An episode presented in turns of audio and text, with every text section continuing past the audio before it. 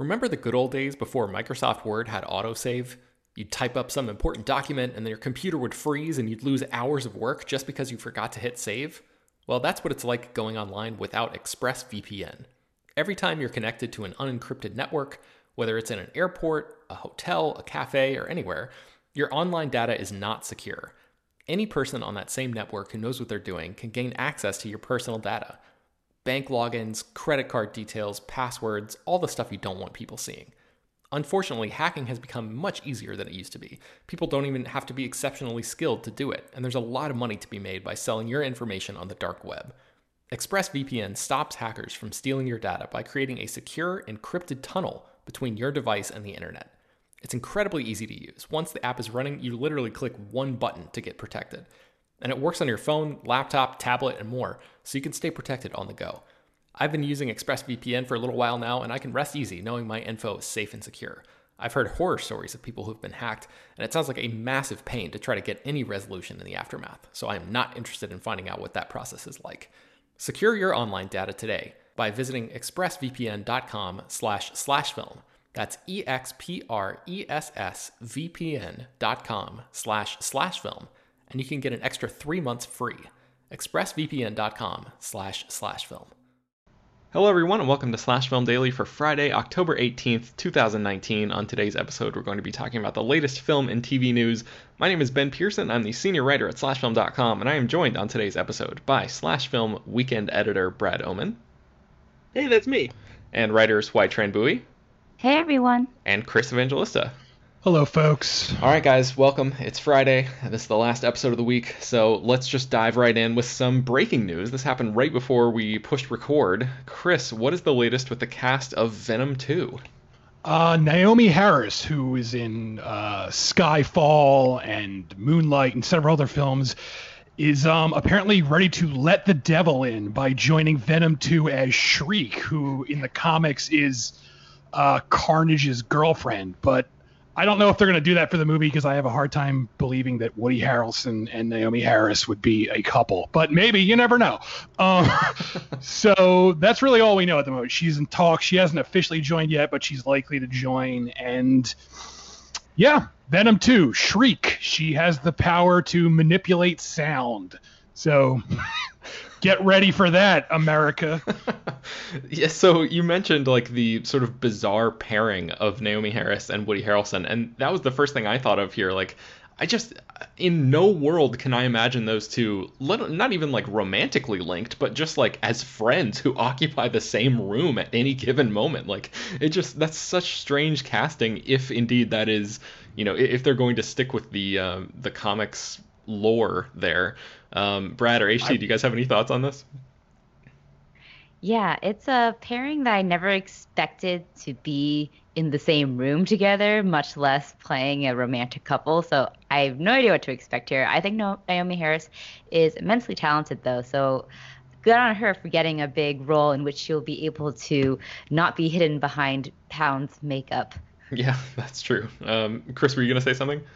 I just I was gonna say I do I hope they keep the romantic thing. I hope there's a scene where they're kissing and she runs her hands through his wig and his wig falls off. And that's how like like it just like the, literally the wig just comes off in her hands while they're making out and that's how they get rid of the wig. It's like the first scene of the movie. Oh man, that would be kind of an incredible uh, way to retcon what's, from all accounts, is a really terrible decision in the the post credits or, or, final scenes of, of the first Venom. So, um, yeah, that would be pretty amazing. I, I, mean, I like Naomie Harris a lot too, although she was in Rampage, which was I don't know. Did any of you see Rampage? I don't remember if we I, talked about this in the water cooler. Or not. I did.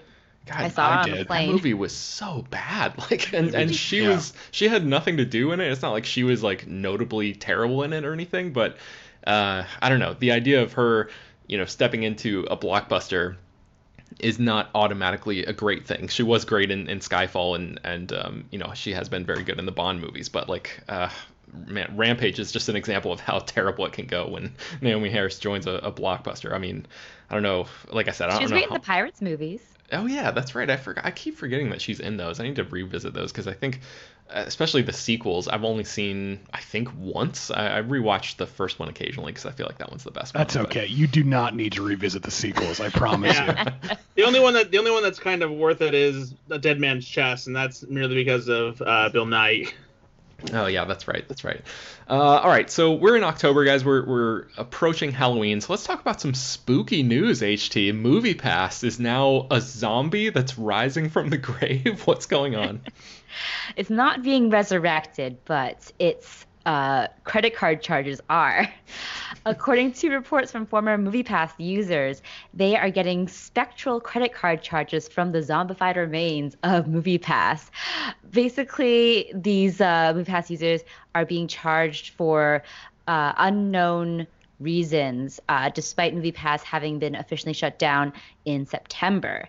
There was some news that uh, MoviePass might be resurrected, might be bought up again, but nothing has been confirmed in that era area. And it seems like this is just a mistake or just um, bad business practices on MoviePass's part, in which several users have seen uh, charges for their monthly membership that they had canceled, unknown fees of five dollars and sixty-four cents, and um, basically just charges that were done after they announced their um, termination in September. Uh, I'm just so baffled by this because I mean, uh, um, MoviePass has just never done anything remotely questionable before, so I, I can't believe that as a uh, essentially a shutdown company, they would be charging people's credit cards for no apparent reason. That just seems so out of character for them. Yeah, it's just it's it's kind of amazing that MoviePass, even after it's dead, is continuing to be plagued by scandals because they just it's honestly a feat. I'm a little bit impressed. Yeah, it really is impressive at this point. Like I'm I'm no longer mad at them. I'm just in awe of the of MoviePass and how they continue to screw up at every possible opportunity. Um, have you guys checked your uh, bank statements to see if this affected you at all? I did, but I had uh, I I didn't have anything, but I also canceled a while back before they went under. So they would they would have to really be monsters to charge me at this point. Yeah, I think the the Hollywood Reporter, or maybe it was, uh, I'm sorry, it was the New York Post, I think, that wrote about this, um, and and they mentioned that somebody canceled like in January, and it was Yeah. still they were their account was still, um, you know, being plagued and, and messed with here. So uh, yeah, if anyway, if you're listening and you were a former MoviePass customer, just this is you know consider this a, a public service announcement to check your statements and, and make sure that you're not being uh, zombified there as well. so um, let's move on to our, our next item, which is uh, Robert Pattinson, who's playing Batman in Matt Reeves' upcoming movie The Batman. Gave an interview recently. He's in a new movie called The Lighthouse, and he's sort of making the press rounds for that. Um, Chris, what did he say about the Batman or or about playing Batman in this new interview? Right. Um, I think it's worth uh, adding the the disclaimer here that this is what Robert Pattinson thinks of Batman as a character. It's not necessarily what his Batman is going to be, but this is how he interprets it. And um, I'm not going to read the full quote because I, I just hate doing that because it's someone else's quote. But basically, he boils it down to saying that he doesn't really see Batman as a heroic character, and he sees him as someone whose morality is sort of like gray and sort of a little bit off. And that's fairly interesting. I mean, I. I don't think he's entirely wrong there. I mean, most of the comics have have portrayed Batman in this sort of like dark, gray light, but I, I think it does sort of suggest that if you were hoping for some sort of like super heroic Batman in this new Batman movie, you're probably not going to get that. You're probably going to get some sort of morally conflicted Batman when whenever we we see Robert Pattinson's take on the character. Yeah, I, I just like the idea of somebody who saw that Pattinson was cast and was hoping for like an Adam West style Batman performance from him because that would be um, pretty incredible. But yeah, he mentions he says Batman's not a hero. He's a complicated character. I don't think I could ever play a real hero. There's always got to be something a little bit wrong. So that sort of like the way that he describes that character reminds me a little bit of like Michael Keaton's interpretation where you know, he, he kind of seems like he has a screw loose a little bit. Um, and I really love Michael Keaton's Batman, so maybe this is going to be sort of um, you know, vaguely akin to that performance or, or um, you know, along those lines in some way. Yeah, I hope it's more like that and not like. Even though I don't think Ben Affleck's Batman was bad, I don't. I really hope that they're not going for like the Batman in Batman v Superman, who's like just like a full blown maniac who's like branding people and stuff like. Like I don't, I don't, I don't want that again. Like somewhere in the middle there. Yeah, there's always this thing with Batman where he I don't know. it's tough to. I mean, I, am sure it's different in the comics where you can flesh the character out a little bit more, but in the movies, it seems like a lot of times Batman is just like this blank slate and and doesn't. It's like that's a huge part of his character. This blankness, this like um, ability to turn off emotion and um, and you know bounce back and forth between these two personalities that these dual personalities that he has. And I'm wondering if this uh, these statements from Pattinson indicate that maybe we're going to get something that has a little bit more soul behind it than like Ben Affleck's uh, character is a good example. Like I just when I think of his Batman, I just think of like a mad person, like an angry person. But there wasn't much emotion in that performance in, in his uh, I don't know as far as I could see anyway. I don't know what you guys think about that. I mean, anger is an emotion, so there's that. I mean. I mean, uh, I guess there wasn't much soul. There wasn't much um, reflection or yeah. anything other than anger, really. yeah, yeah, absolutely. Yeah, I agree. Uh, all right, let's talk about. Okay, let, us play a game of uh, Hollywood Mad Libs here for this next headline, which is that a new Barney movie is in the works. Um, Brad, fill in the the Mad Libs aspect. What that that alone would be like okay, run of the mill news, but the the person who's associated with this is the thing that sort of turned my head when I read this news. Yeah, this is the, definitely the weirdest news we've heard uh, in a while. Uh, everybody remembers Barney, uh, big old purple dinosaur, Tyrannosaurus Rex, came to life because of kids' imaginations, taught them lessons about friendship and just how to be a good kid, made famous the song the I Love You, You Love Me, all that stuff.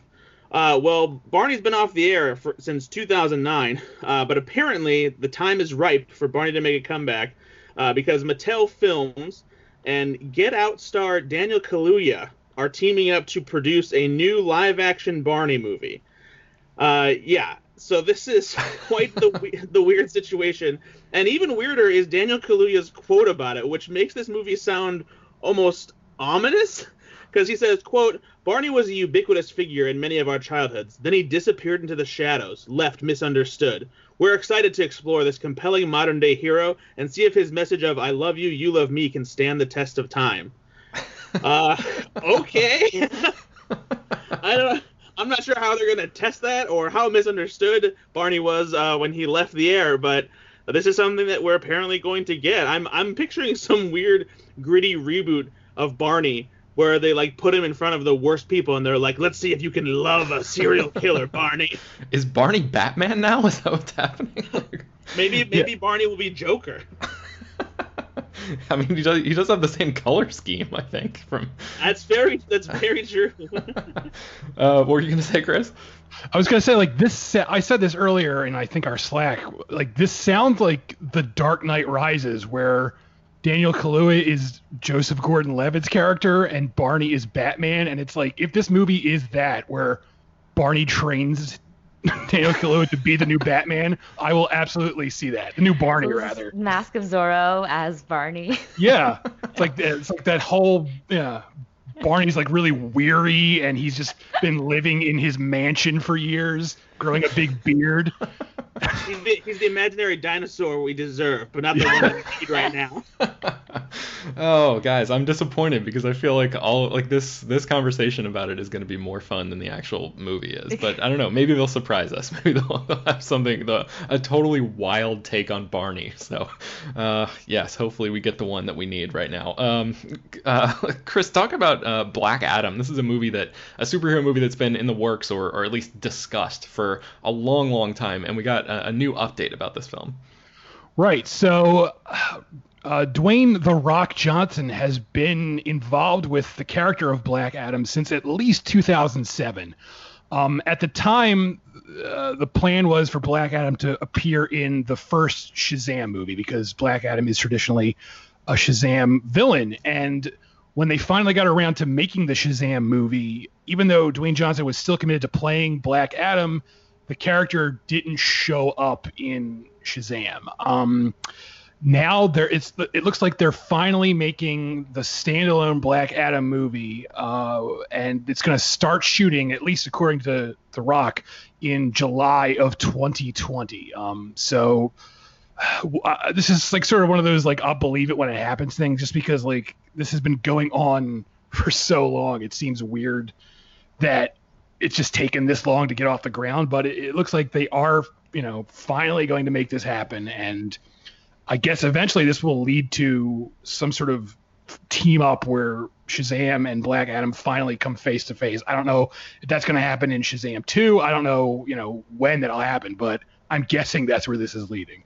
Yeah, that's true. I guess he doesn't specify if this is necessarily going to be the Black Adam solo movie or if he's just going to appear in Shazam 2. Is it is it clear there cuz I don't know. I, we... I actually didn't think of that, but yeah, because like this whole thing is based on some um like a sculptor online made a sculpt of Dwayne Johnson as Black Adam, and he tagged The Rock in the tweet, and The Rock retweeted this guy's tweet and said.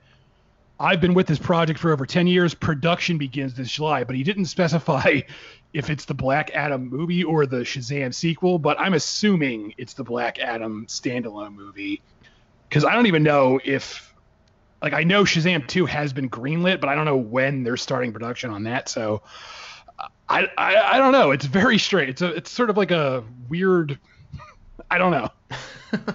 um, Brad, do you think that I mean, okay, so I assume because Dwayne Johnson is saying specifically production begins this July. He knows what he's talking about. He's one of the busiest people in Hollywood. He has to map out his schedule and, and lock things in, you know, months and months in advance. So I'm I don't doubt that this is actually going to happen, regardless of what actual movie this is. The question is, are you excited about seeing him as this character after more than 10 years of him talking it up or is like has the appeal completely dissipated because the you know the, the hype cycle has been so long no, no, I'm definitely interested, if only because I think seeing Dwayne Johnson as, as Black Adam will be very cool. I think a lot of people have wanted to see Dwayne Johnson in a superhero role like this. Uh, as somebody who really enjoyed Shazam, I'm very excited about the prospect of seeing these two characters uh, square off with each other.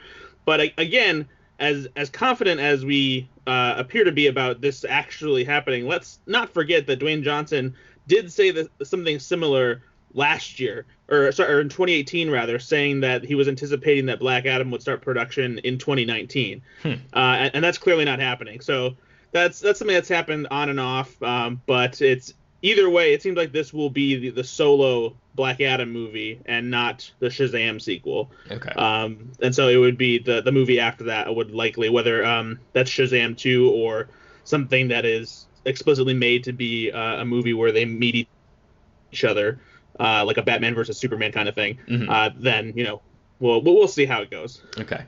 All right, let's move to our last news item of the day, and that is that China has canceled the release of Once Upon a Time in Hollywood, uh, Quentin Tarantino's most recent movie, over the Bruce Lee scene, which sort of um, drummed up some controversy earlier this year when the movie originally came out. HT, what's happening here? So, the Once Upon a Time in Hollywood was set to release in China on October 25th, but the Beijing regulators have pulled the film just a week before it was set to hit theaters. And while there have been no official reason that's been given, um, it the, re- the sources to the Hollywood Reporter have said that this has to do with the Bruce Lee scene and how the Hollywood icon was depicted. Um, according to the Hollywood Reporter, Bruce Lee's daughter, Shannon Lee, who has been very vocal in her disapproval of the depiction of her father, actually made a direct appeal to China, China's National Film Administration, asking that demand changes to her father's portrayal. So this is um, it's not official that the Bruce Lee scene has been uh, deemed the reason for this polling, but it seems to be the case here. Hmm. Okay. So, you know, I, I, think we talked a lot about this scene um, earlier this summer when the movie came out, so we don't necessarily have to rehash those same talking points. But, um, and, and I want to make clear that I am like uh, um, empathetic to people who don't love that scene and and um, are uh, not thrilled with the way that that character is portrayed in this movie.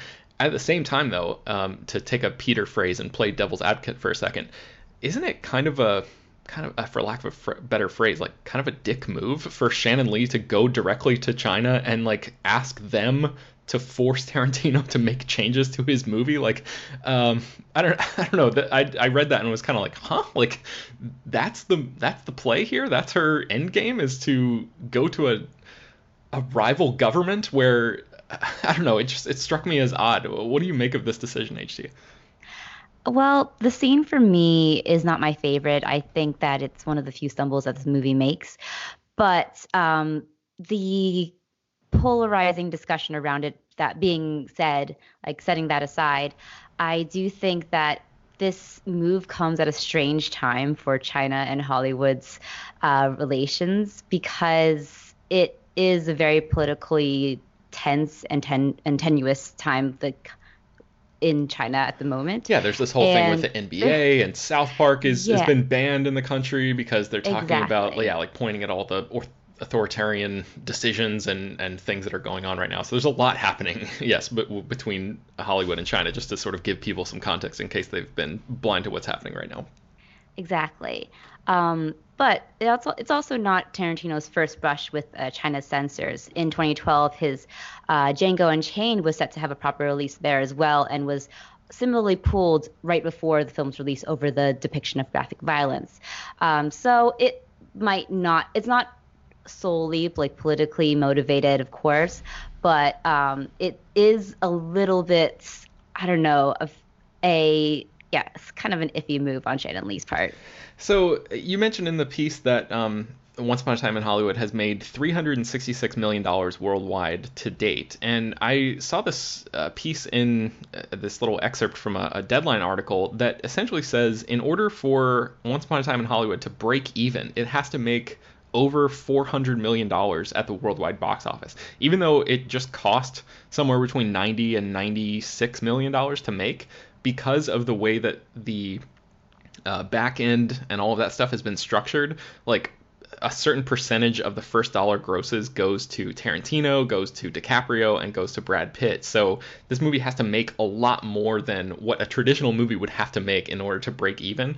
And a China release is a big part of how all these major Hollywood movies can you know get themselves over that hump and, and make that extra money. So the fact that this movie is being pulled from china is kind of a big deal. I mean it sounds like for for a lot of us like once upon a time in hollywood uh, kind of came and went and i'm sure it'll come back again as the oscar conversation ramps up but it's not really a movie that i've been thinking about a lot but i know that the people who who made it are thinking about it because they've been watching this box office stuff really closely to see if this movie is going to break even for them and and pulling it from china is a, a big deal. Um, because now I guess that's in danger. It's it's possibly not going to break even at this point. So um, we'll have to see. And and you know, there's always the chance that they could put it back in. Sony could put it back in theaters for Oscar. Um, you know, if somebody gets nominated or if the movie gets nominated for Best Picture or anything like that, and, and maybe they could sort of chip away at it and and try to. Uh, to meet their goal that way, but um, Brad, Chris, what do you Yeah. guys think about this?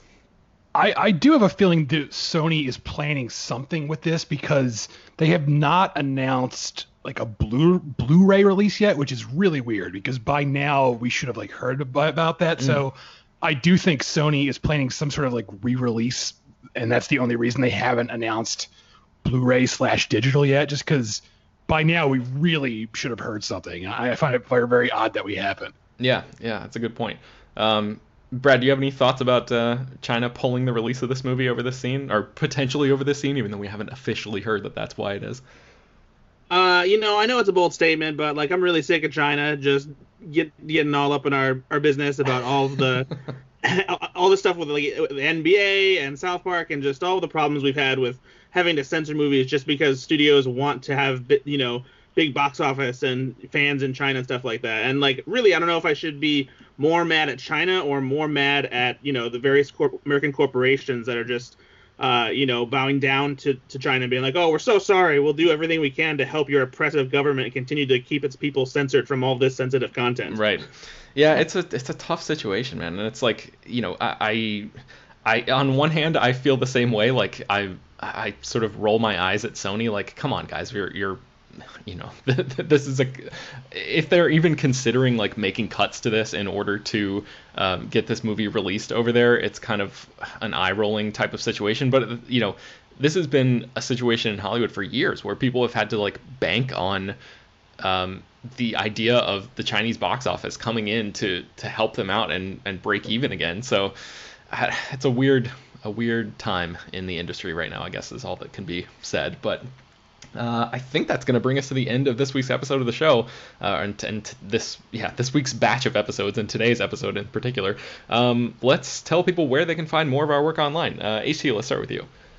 You can find me writing every day at slashfilm.com, and I'm on Twitter at htranbui. Uh, Chris. Uh, slashfilm.com, Twitter, C Evangelista 413. Brad always on Twitter at Ethan underscore Anderton, always on slashfilm.com, and of course, my podcast, Go Flix Yourself, available on iTunes and other podcasting platforms. You can find me writing at slashfilm.com as well. You can find me on Twitter and Instagram at Ben Pears, and you can find more about all the stories that we mentioned on today's show at slashfilm.com and linked inside the show notes. Slash Film Daily is published every weekday, bringing you the most exciting news from the world of movies and TV, as well as deeper dives into the great features you can find on the site. You can subscribe to the show on iTunes, Google Podcast, Overcast, Spotify, all the popular podcast apps. Send your feedback, questions, comments, and concerns to us at peter at slashfilm.com, and make sure to leave your name and general geographic location in case we mention your email on the air. Don't forget to rate and review the podcast on iTunes. Tell your friends, spread the word, and we will talk to you on Monday.